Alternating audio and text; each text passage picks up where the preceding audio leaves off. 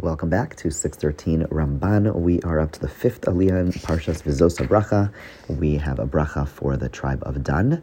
Uh, they're described as a lion. They are described as a lion, the commentators explain, because they are by the border, and therefore they need a certain uh, strength and certain power to be able to protect the border. And then it moves on to Naphtali. Uh, by Naphtali, it says, Naphtali, satiated with favor and filled with Hashem's blessings, go possess the sea and its south shore. Uh, the sea over here is the Kinneret, which is in the portion of Naphtali. With Asher, uh, we have the bracha Baruch mi banim Asher, that Asher is blessed from children or with children.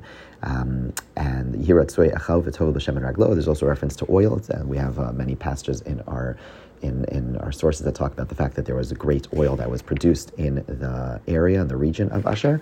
And then the passage, the Aliyah concludes by talking about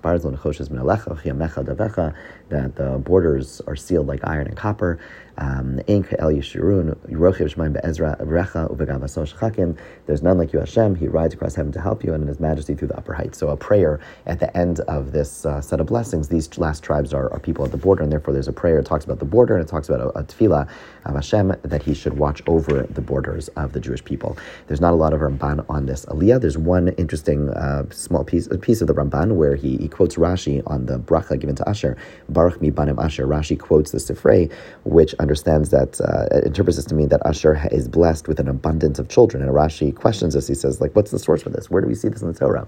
And the Ramban suggests a number of different ideas, uh, some possible sources for this. But then he concludes, he says, no, the, the he read this wrong, or the Sifrei is, uh, there's another way of reading this. This is the simple way of reading this. It's not that Baruch mi banim Asher, that Asher is blessed with children, but rather literally, Baruch mi banim Asher, that there's be, going to be blessing from the children of Asher. What does that mean? The land of Asher was a land that was exceptionally lush and that people would travel to. There Their Midrashim would speak about the fact that during the Shemitah year, while everyone's land did not produce, for some reason the lands of Asher produced. And there's just one of many passages that speak about the incredible land of Asher. And people are going to come to that land and they'll see the great blessing and they'll say Baruch Hashem. They'll praise God, right? When we see something amazing, we see something beautiful, we say Baruch Hashem. So Baruch mi banim Asher, there's going to be bracha, there's going to be blessings of God, mi banim Asher, from the children of Asher. And that's the meaning of this passage. Not that Asher necessarily had more children, but that Asher, due to the, the land that he had, is going to be a source of blessing of Hashem.